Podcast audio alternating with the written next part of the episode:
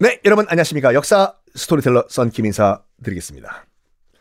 어, 수정공을 보고 자존심을 상한 프랑스. 이 결정을 내립니다. 위위 이다쇼도 이다 시골로 바게드 다 모여봐봐. 영국은 좌우 옆으로 길게 늘어진 건축물을 만들었다고 하면 우리 프랑스는 위로 위 아래 위 위 아래 위로 올릴 수 있는 건축물을 만들자. 뭐 좋은 거 없나 아이디어가? 어 그러면 저 사람한테 한번 부, 탁을 해볼까요? 제가 철골 구조물 잘 만들어요. 위위 맞습니다.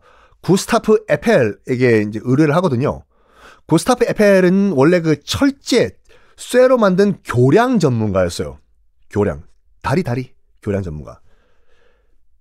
어, 이 에펠이 명성을 얻은 게 뭐냐면은 자유의 여신상 있죠, 여러분. 뉴욕 앞바다에. 그 에펠이 만든 거예요, 그거.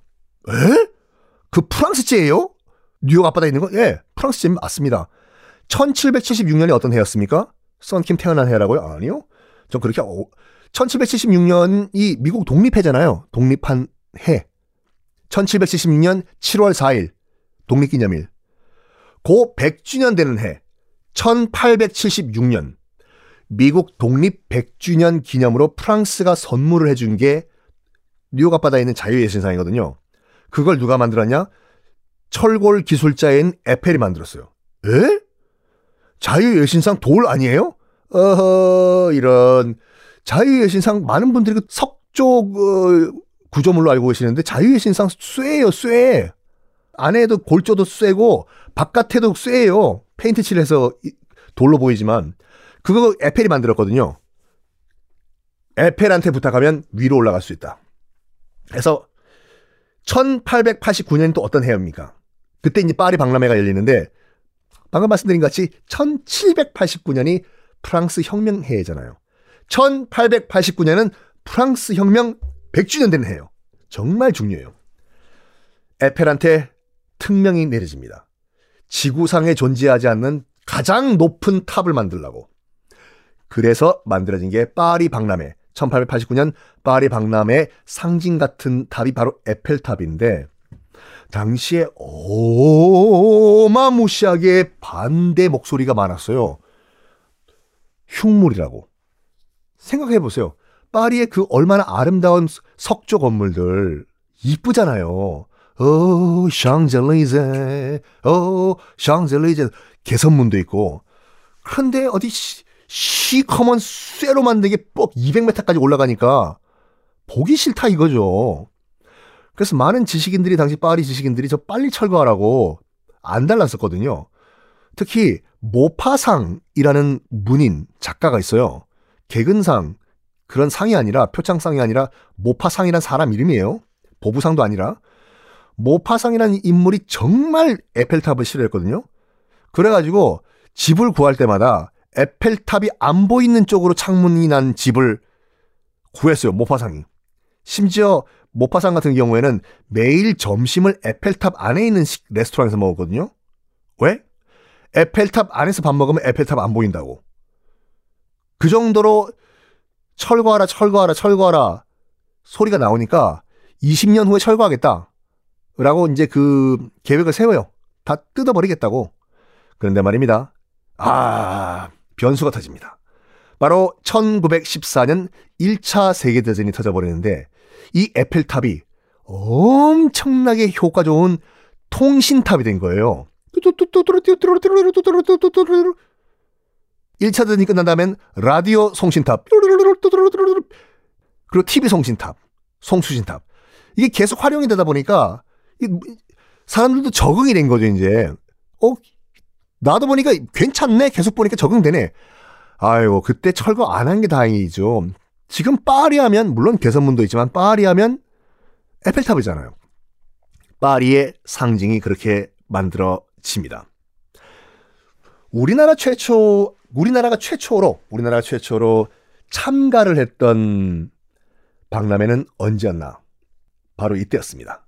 1883년 보스턴 엑스포였는데, 어, 1882년에 여러분 우리나라와 미국이 수교하는 거 아시죠? 국교 외교 사인 해가지고 이렇게요.